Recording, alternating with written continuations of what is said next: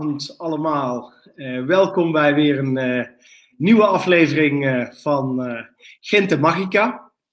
En tijdens dit interview ga ik in gesprek met mensen die een passie hebben voor Latijns-Amerika, net zoals, zoals ik dat heb. En die een bijzonder verhaal te vertellen hebben. en vandaag um, heb ik Dolores, Dolores Gangotera de Diez.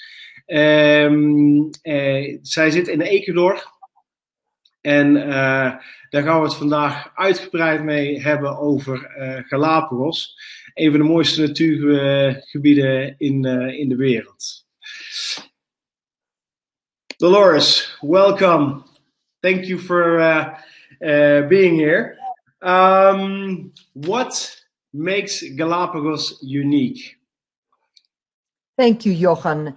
Uh, good evening to everyone who's listening to the program. Um, actually, everything that Galapagos offers is absolutely unique. Uh, you know, the scenery of the Galapagos, anybody who, who has been in the islands will be able to tell you that it's sort of a magical environment. It makes you feel like you are back in time. I do remember once uh, a guest of ours who just told me, you know, I just felt like in the time where dinosaurs were populating the earth. So uh, that is what is so magical the uniqueness of the species, um, the underwater life, the land life, and uh, especially, you know, the tameness of the wildlife. Uh, so, in short, Johan, everything that Galapagos offers to a guest, uh, to a tourist, is absolutely unique. Yeah, that's uh, I completely agree uh, with that. Um, just for the, the people to know, it's uh, Galapagos uh, archipel uh, is in Ecuador. It's uh, about a thousand kilometers away from the the, main. Um, and it's because the the uniqueness of the situation with the with all the the animals it's that it's a volcanic uh, group of islands that has never been uh, stuck to the to the mainland, and um, you have uh, like two currents coming to Galapagos, uh, which brings in uh, food. Am I correct like that? Absolutely, absolutely. Actually, that is what makes Galapagos so unique, uh, because the Humboldt current brings in uh, the cold waters of Antarctica, bringing in a lot of plankton, which makes it such a fantastic place during the months from July until November for the big pelagics to arrive in, by the hundreds to the Galapagos. You're talking about whale sharks and hundreds of hammerheads that uh, arrive to the islands at that time of the year. But also El Nino current is also, it brings uh, warmer waters bringing in a bit of tropical fish. So that is what makes Galapagos so absolutely unique. You know, so unique it is that it's uh, there are only two other places in the world where you can find penguins around the equatorial line, and that's uh, uh, you know that's in Africa, in Cape Town, and also in the Galapagos. So it's such an, special place where you will be able to find in a tropical paradise uh, a penguin which is a Galapagos penguin, which is unique to the islands. Great, um, and yeah, it's not you you you made your business out of your passion for Galapagos. Um, I, I, re I, remember it's like you told me that uh, 69 was the first time you you you visited Galapagos. Um, how was it when you were there for the first time? Actually, that's the experience, Johan, that changed my life. I was, uh, by then, I was only 17. And, uh, you know, it actually, the passion came uh, through a class that we had with a biology teacher who actually started to tell, the, uh, tell us about the Galapagos and the theory of Charles Darwin. And at that time, Galapagos was very little known in Ecuador yeah, and also not very well known around the world. So we had to go uh, on a Navy ship that used to take uh, dry goods to the few people living in the islands at that time. In 1969, in the Galapagos, there were about 4,000 people divided between the three towns. So it was actually a very small population, and you had to go navigating from Guayaquil to the islands. Uh, the navigation took two and a half days. And uh, believe me, it was difficult to be able to get first. Keep in mind you're living in a Latin American country. Uh, the parents of each one of us were extremely strict in our education and trying to get the permission to go for 15 days to the Galapagos on a Navy boat. Uh, thank goodness that the biology teacher, she said, I'll go with you girls. And that's how it all happened. That's why we were able to get the permission to go to the islands.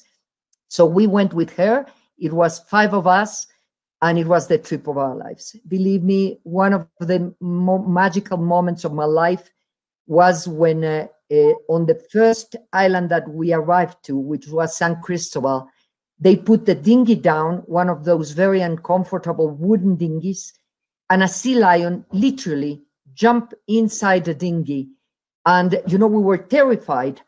And the sailor just said, Don't worry, don't worry. You know, the, the wildlife is just so tame, it, they will not do anything to you. And that was my first encounter with that fabulous wildlife. And the photograph that you're showing there, it's us, it's me feeding the iguanas because uh, there were no, there was no tourism at the time. So uh, the sailors would give us oranges and we would feed the iguanas with oranges. So you can imagine that we probably did a lot of bad to those iguanas because instead of waiting underneath a cactus tree for a fruit to fall off, they were having this juicy orange that we gave them. And but it was just the most incredible experience, uh, uh, you know, that a person who enjoys and loves nature could have. Uh, that's what really made it, Johan. That's what put Galapagos into my heart and my mind until now. And um, at that time, uh, Dolores, was it already a, a, protected area, or how do you see it? What was the main purpose of income uh, of the people who, who lived there? Um, Absolutely. Actually, the, the few people living in the Galapagos, Johan, uh, they live through fishing. Uh, for example, uh, this cargo boat that we went on used to take to the islands dry good for the people living in Galapagos, but they return with uh, with fish, dry fish, because they had no. Uh, uh I mean, it was not a, a boat that had any sort of uh, ice making uh, possibilities. So the people in the islands would dry the fish, and that boat with us on board took back the fish back to the mainland. And mainly they lived of what the you know the islands gave them by the time that I went, uh, the Wittmers, uh, if you've uh, heard uh, the history of the Galapagos, the first Germans that arrived to the islands, uh, the Wittmers had already planted some oranges in um, in uh, Floreana Island, so you could actually get some local fruit, which were oranges, a little bit of guayaba, which they call it guava, they call it in English. Those were the you know the uh, the plants that they brought from the continent, planted them in the islands, and they had some uh, fresh fruit for them, uh, you know, to eat.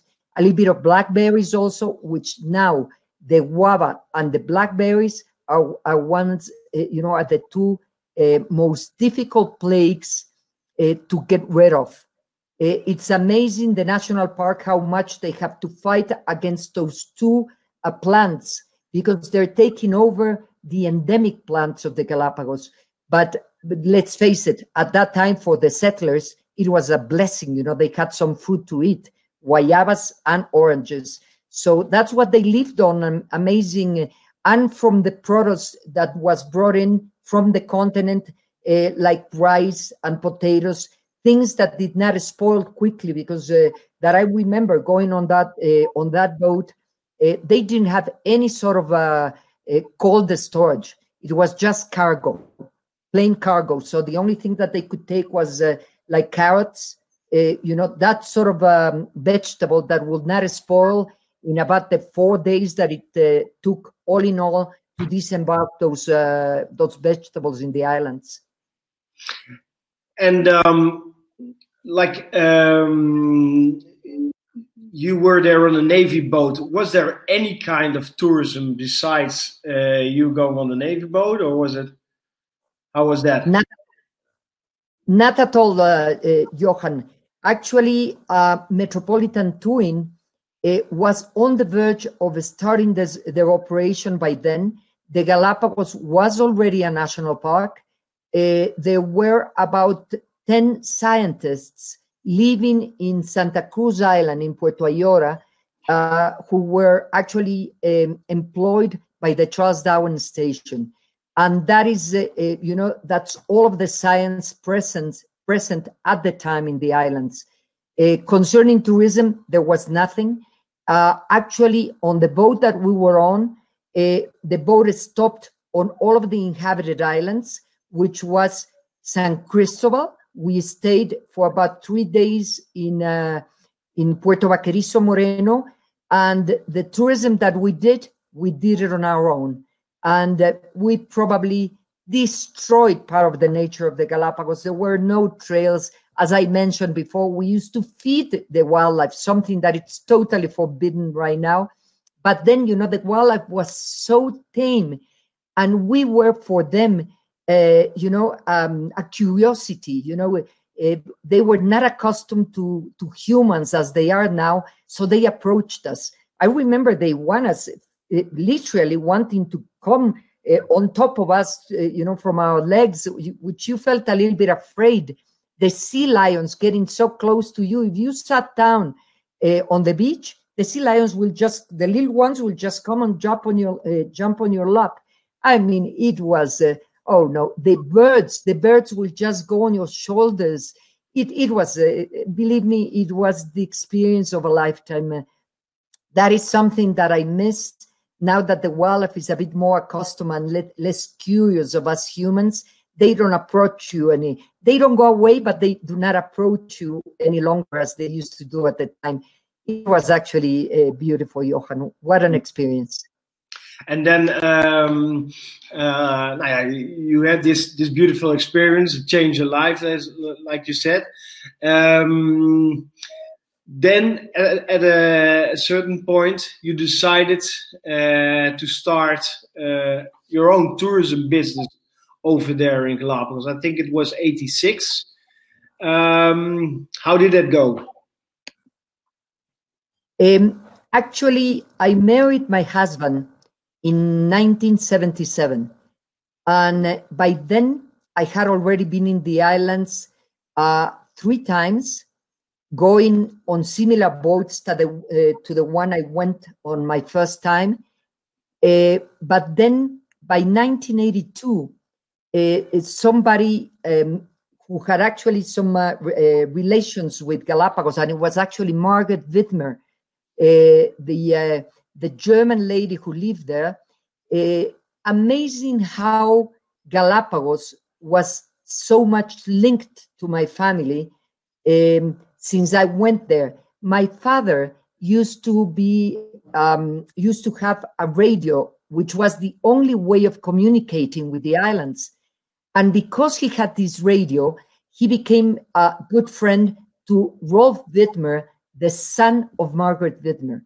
And whenever they needed something urgently, I would remember my father, uh, you know, racing, uh, calling the authorities or calling the Navy, saying, listen, in Galapagos, they are in need of these medicines and that sort of thing.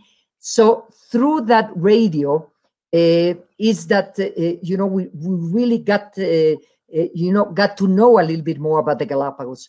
So um, by 1982, through Margaret Wittmer, she told us that there was this turn of the century sailboat that we could actually um, uh, rent out for ourselves if we wanted to go to the Galapagos. And with Eduardo, I told Eduardo, you have to go, you have to see this magical place. And that's how we ended up going on this boat that uh, used to take eight passengers, extremely uncomfortable boat. It had one bathroom for the eight passengers. Shower was with salt water, ocean water. You just had to pump, uh, and water will come out of a hose. it didn't matter. It was the experience of a lifetime also, even better than the, the ones I had experienced before on the larger boats with lots of people. This one, you know, was absolutely fantastic. And that's uh, at that time, it's when Eduardo, who has uh, a, a more business mind like uh, than mine, he said, wouldn't it be wonderful to be able to offer uh, to guests this experience on small boats, but boats with, uh, you know, with uh, more, uh, with a safety, with, with safety devices and also with more comfort. And that is how all it started. It took us four years to find out, uh, you know, uh, how to get the permits. Uh, it took us four years to be able to get a credit, which we ended up getting it from a, a, French bank. Uh, at that time, Johan, how difficult it was to work with Ecuadorian banks. Uh, you know, we actually um, did a business uh, model for the company, and none of the Ecuadorian banks believed in it. And believe it or not, uh, my husband was one day sitting at the dentist, and he had a gentleman on his side. He was French and they were talking and he said well what is it that you do and uh, eduardo told him well at this moment you know we actually are uh, you know we represent the land rover uh, brand here in ecuador and uh, but in the future you know my my dream and uh, my my wife's dream is to get involved with the galapagos but uh, we're finding it so difficult to get credits from ecuadorian banks and he said i might be able to help you you know because i have a good friend from a French bank who might be interested in what you're saying. And amazingly enough, uh, Johan, that's how Eduardo gets in contact with this man from the European bank, and we get a French credit with, you know, and the only thing that we had to do is buy a French boat. And that's how we ended up buying our first boat from uh, the Guy Couach factory, which is in Arcachon, France, and with a French credit. And when we brought in that boat, it was extremely successful. You know, we it had the comfort, it had the safety devices, and especially it had the knowledge that we wanted to uh, to give our guests when they went to the Galapagos. And that's how we all started. Our our second boat, it was the Mistral. By the Van der Hoeven, it was actually a, a Dutch boat. We got the amazing that it was the European banks who believed in us and not Ecuadorian banks. The, the Mistral, which was the, uh, the Dutch boat, was actually, we got it through a, a, a Dutch credit. Uh, so it was, uh, that was the beginning of Quasar. Yeah. How amazing. It's uh, it's amazing to hear how this this all started and uh, uh, just from nothing because now you know that there are so many boats and possibilities to to visit Galapagos. Um, you saw it growing, of course, uh, from this early beginning to what it is uh, right now. Um, I would like to go back uh, later on about how you saw it uh, evolving. Um, but what what made your uh, you, you chose uh, you chose to, to do it with small boats but what was the um, um, uh, unique selling point of um, of Quasar Expeditions? What did you do different than others uh, in terms of tourism in Galapagos? Probably, um, Johan, the fact that we were always present, the fact that we constantly went on board, the crew members actually saw us as part of the the operation which is so difficult uh, i see it you know with the bigger operations and with so many operations going uh, uh, you know uh, having a business in the galapagos nowadays you have to keep the relationship with your crew. You have to keep your eye. I mean what is it that you want to offer your guests? And our dream was to offer the best of the galapagos to our guests. That is why at the beginning of our operation, the one week itinerary that we offered was so incredibly complete. I mean, that changed, uh, and you know it, about uh, seven years ago when the national park, because of the growth of the number of boats in the islands, decided that the boats could only visit the highlights of the Galapagos only once every 15 days. Then that's when we had to come up with two eight days itineraries to be able to show the best of the Galapagos in each one. At the time, you know, our one week itinerary was an absolute, eh, eh, eh, you know, the, the best of the knowledge of the islands, you would get it through that itinerary.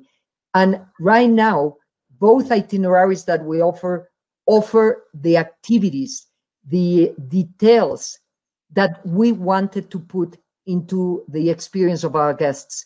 What I experienced on that very first time that I visited the islands, that's what I want our guests to experience, Johan. I think that's probably part of why we have been successful in our operation because uh, we we just want to pass along what I experienced and what Eduardo experienced to our guests.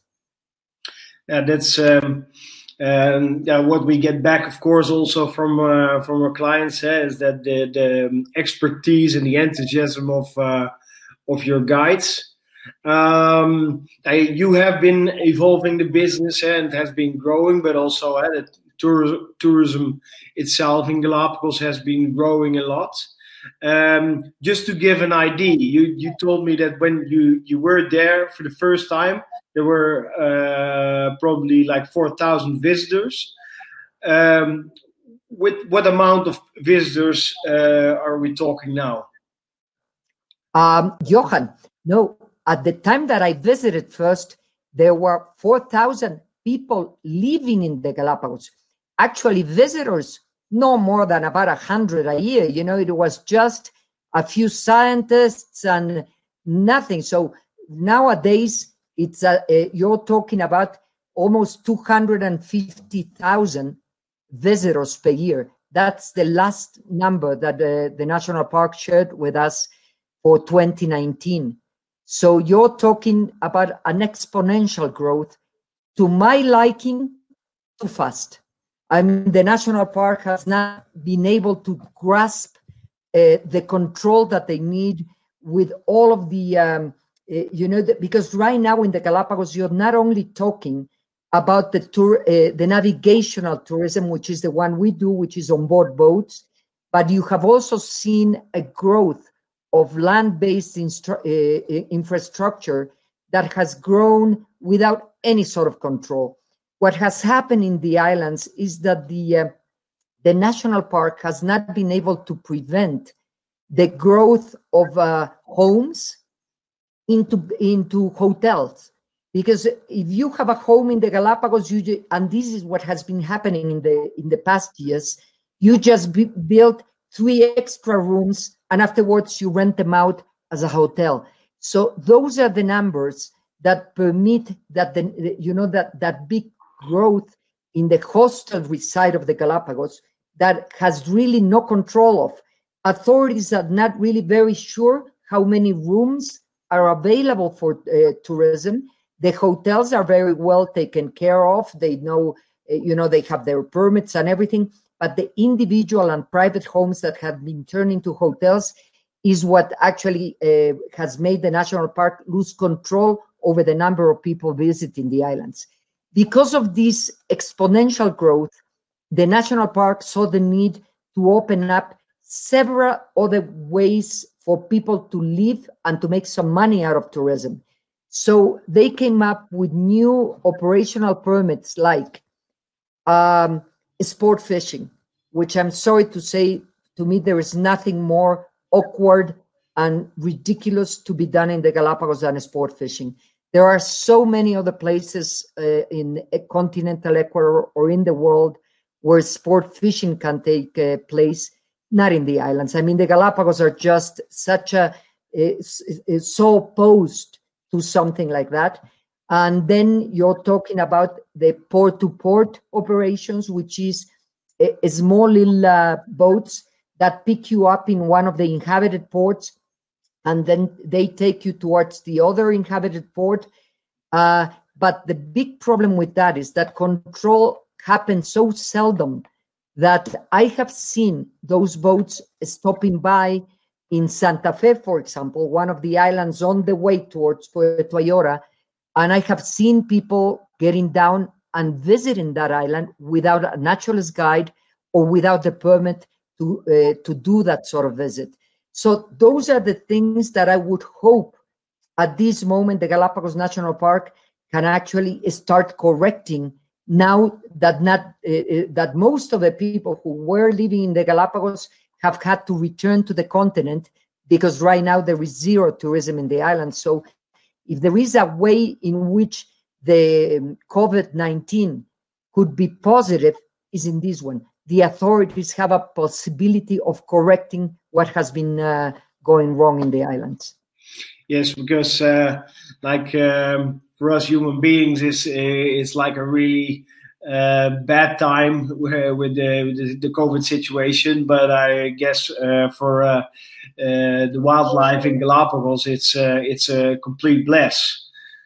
Um, what do you do? You think that we the that authorities or like tourism is going to learn uh, from from this uh, from this situation? How do you see that? Actually, uh, Johan, uh, what I have seen in the past uh, couple of months, it's because um, when the islands were closed, most of the people who had been living in the Galapagos without being from the Galapagos uh, returned to the continent because most of the small restaurants, uh, uh, you know, lots of small businesses that were happening in the Galapagos, they had to return because there was nothing they could do in the islands. So, um, if something there is to be learned, it's that, uh, you know, in the Galapagos, the businesses should be linked to the number of tourists that could be allowed to enter the Galapagos every year. And I truly think, having talked to authorities of the Charles Darwin Foundation, to uh, World Wildlife Fund, 250,000 for the Galapagos, it's a limit, Johan. And the way it was happening, that was going to exceed anytime soon because it was happening. You know, people were seeing that in the Galapagos, if you put a restaurant, it filled out. If you put a, a boutique, it will, eh, you know, you will sell your things. So things were growing exponentially without any sort of controls. So um, if at all possible, if authorities could actually limit it to those 250,000 visitors per year, hopefully the number of people living in the Galapagos will be those that can give some services to those 250,000 and that will avoid many of the people getting into illegal fishing which is to me one of the worst problems that the Galapagos face or even worse drug trafficking huh? uh, i'm sorry to be so blunt with this information but believe me it's a reality in the islands it's uh, you know the uh, the colombian and the big drug cartels use the Galapagos as a, as a place to stop, uh, you know, with the, the very fast boats that stop over in the islands, uh, fill out with fuel, and then continue to Central America. That is something that has been, um, you know, a lot of controls have been put into that by uh, uh by our military, and hopefully they will be successful. But nowadays, that they have the possibility of really controlling and patrolling, uh, while this uh, COVID situation happens, I wish that will stop. So uh, those will be the benefits of COVID-19 uh, towards the Galapagos. I, I really hope that uh, you know th those two things really stop because uh, the Galapagos could be could perfectly be self-sustainable uh, concerning energy, concerning food, concerning water, if only the, there will be a limitation of people living in the islands. Um, yeah, I completely agree with it, and it's it's it's good that you mention these kind of things because it's important to know, and that not only to talk about all the beautiful things, but also that the the, the hazards that um, that Galapagos is uh, is is facing. Um, yeah, we're both uh, working in tourism for such a long time. What do you think that we as a tourism industry could um, could contribute to to to to preserve uh, Galapagos in the best possible way? I would say, Johan, uh, not only us as uh, being part of the tourism industry, uh, Sapapana and Quasar, but also everybody who's interested in traveling to the Galapagos should actually go there with the interest of seeing the Galapagos more than interested in the boat experience. And mind you, we have boats and we put a lot of effort into the boat experience, but the interest of the visitor should be in seeing the islands, in enjoying that magical wildlife, in enjoying the underwater life, uh, you know, and avoiding those excesses that sometimes we humans enjoy uh, when we visit Paris or we visit Berlin or we visit Amsterdam, you know, uh, and that is why I am, you know, I'm so opposed to having, uh, you know, in the Galapagos on the main um, towns, you know, discotheques. You know, right now it was amazing how in the past couple of years every time I went to the Galapagos, I saw more discotheques in Puerto Ayora, for example. You know, I understand that young people have the, you know, they, they need to have a, you know, some fun every now and then. Okay, but two or three. But right now there were so many of them. So if, we, if there is something we should learn out of that is, eh, you know, you're not going to the Galapagos for that. You're going to the Galapagos to enjoy the wildlife. And that is something if we get the, the sort of guest who goes with that vision, the Galapagos will remain pristine. And uh, I, I hope also that for the younger generations, and because it's mainly, you know, the younger people who go to the Galapagos and they want to have the parties here and there. And I understand that, you know, we were all that way at that age, but the Galapagos should not be for that. No, I, I agree agree with that, and there was a discussion I had later, uh, like a few days ago in the office. Uh, that's, that's something. Uh, if we talk about like the situation right now with COVID, it, uh, I think we have been uh, disabusing as a, human beings uh, um, or planets, and um, it has been for a while the fact that everyone had to be able to go to every certain place. And uh, for example, if uh, uh, like our parents said, for example, if they were going to like let's say Spain, it was it was a big it was a big trip.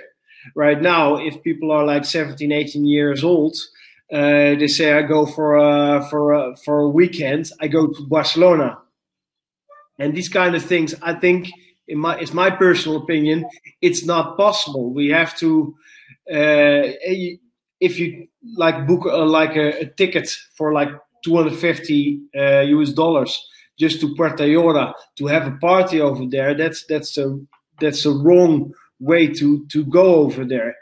And um, these kind of things have to change, and, and hopefully this situation that, this we are having um, hopefully is going to benefit in in in, in yeah, making these kind of things better.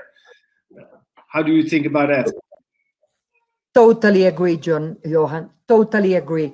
Actually, you cannot imagine how much I have been trying to not promote the Galapagos as a convention center. Believe it or not, even the government on occasion hold these big meetings in, uh, in Puerto Ayora. You're talking about 200 people all of a sudden getting there uh, to attend a convention for the Thursday and a Friday, and they start up to uh, Sunday. The Galapagos is not ready for that.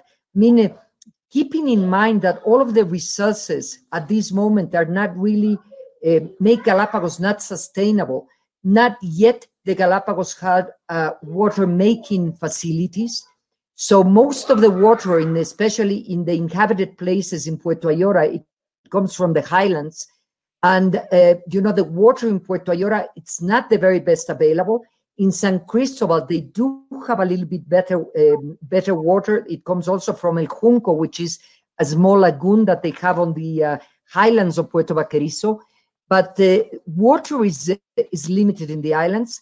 All of the energy Right now, there is eolic energy in Puerto Ayora. They have these, uh, um, uh, you know, these uh, uh air. Um, um, I how do you call these? Uh, you have them in uh, in in like windmills, like the windmills. Yeah, exactly. They do have the windmills in in Baltra, and they're providing about 25% of the energy for Puerto Ayora, but 75% is still produced by diesel by generators run by diesel. So it's not at all self-sustainable. So if, if at all possible, if these, um, uh, you know, when the, these big groups that impact so much, uh, those resources should not really be allowed, uh, uh, you know, to get to the islands. This, this sort of tourism allowed to the Galapagos should be for those who really want to see the nature, you know, who are not going there for a party. And I totally agree with you in that respect, Johan.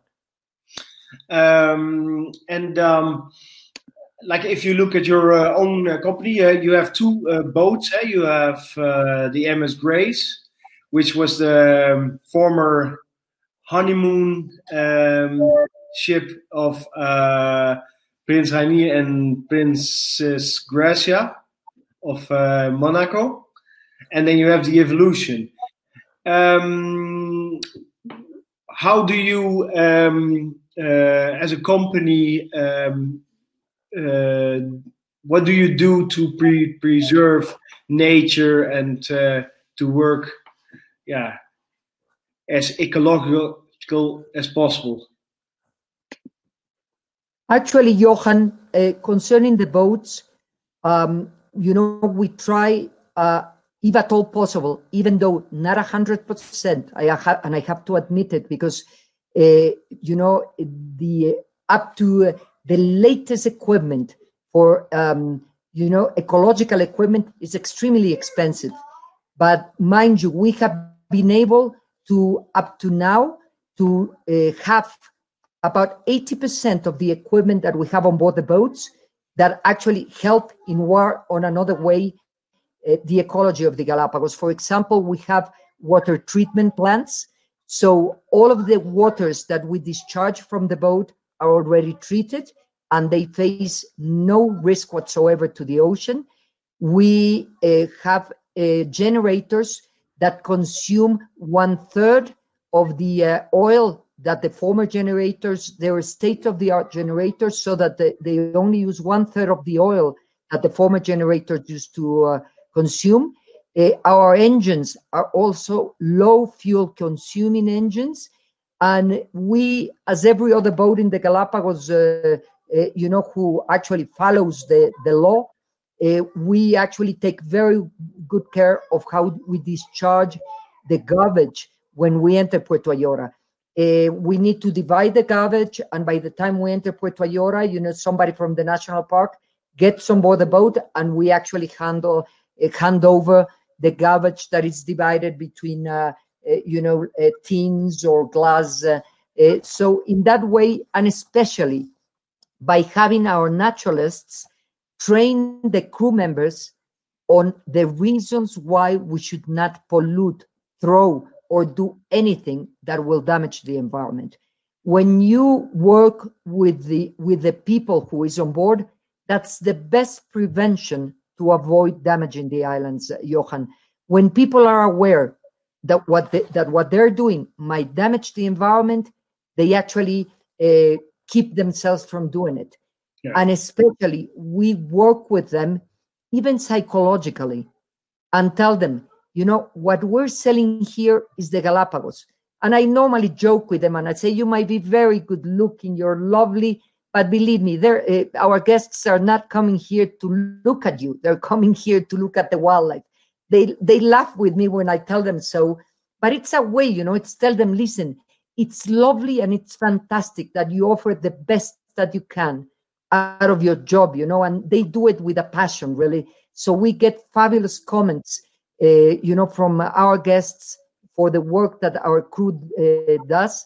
But at the same time, they're very aware that what they do is to preserve what we're selling and that i think is part of the uh, you know if all operations could do the same that's the best way to preserve people should be aware that everything that they do has an impact on the nature that is surrounding them.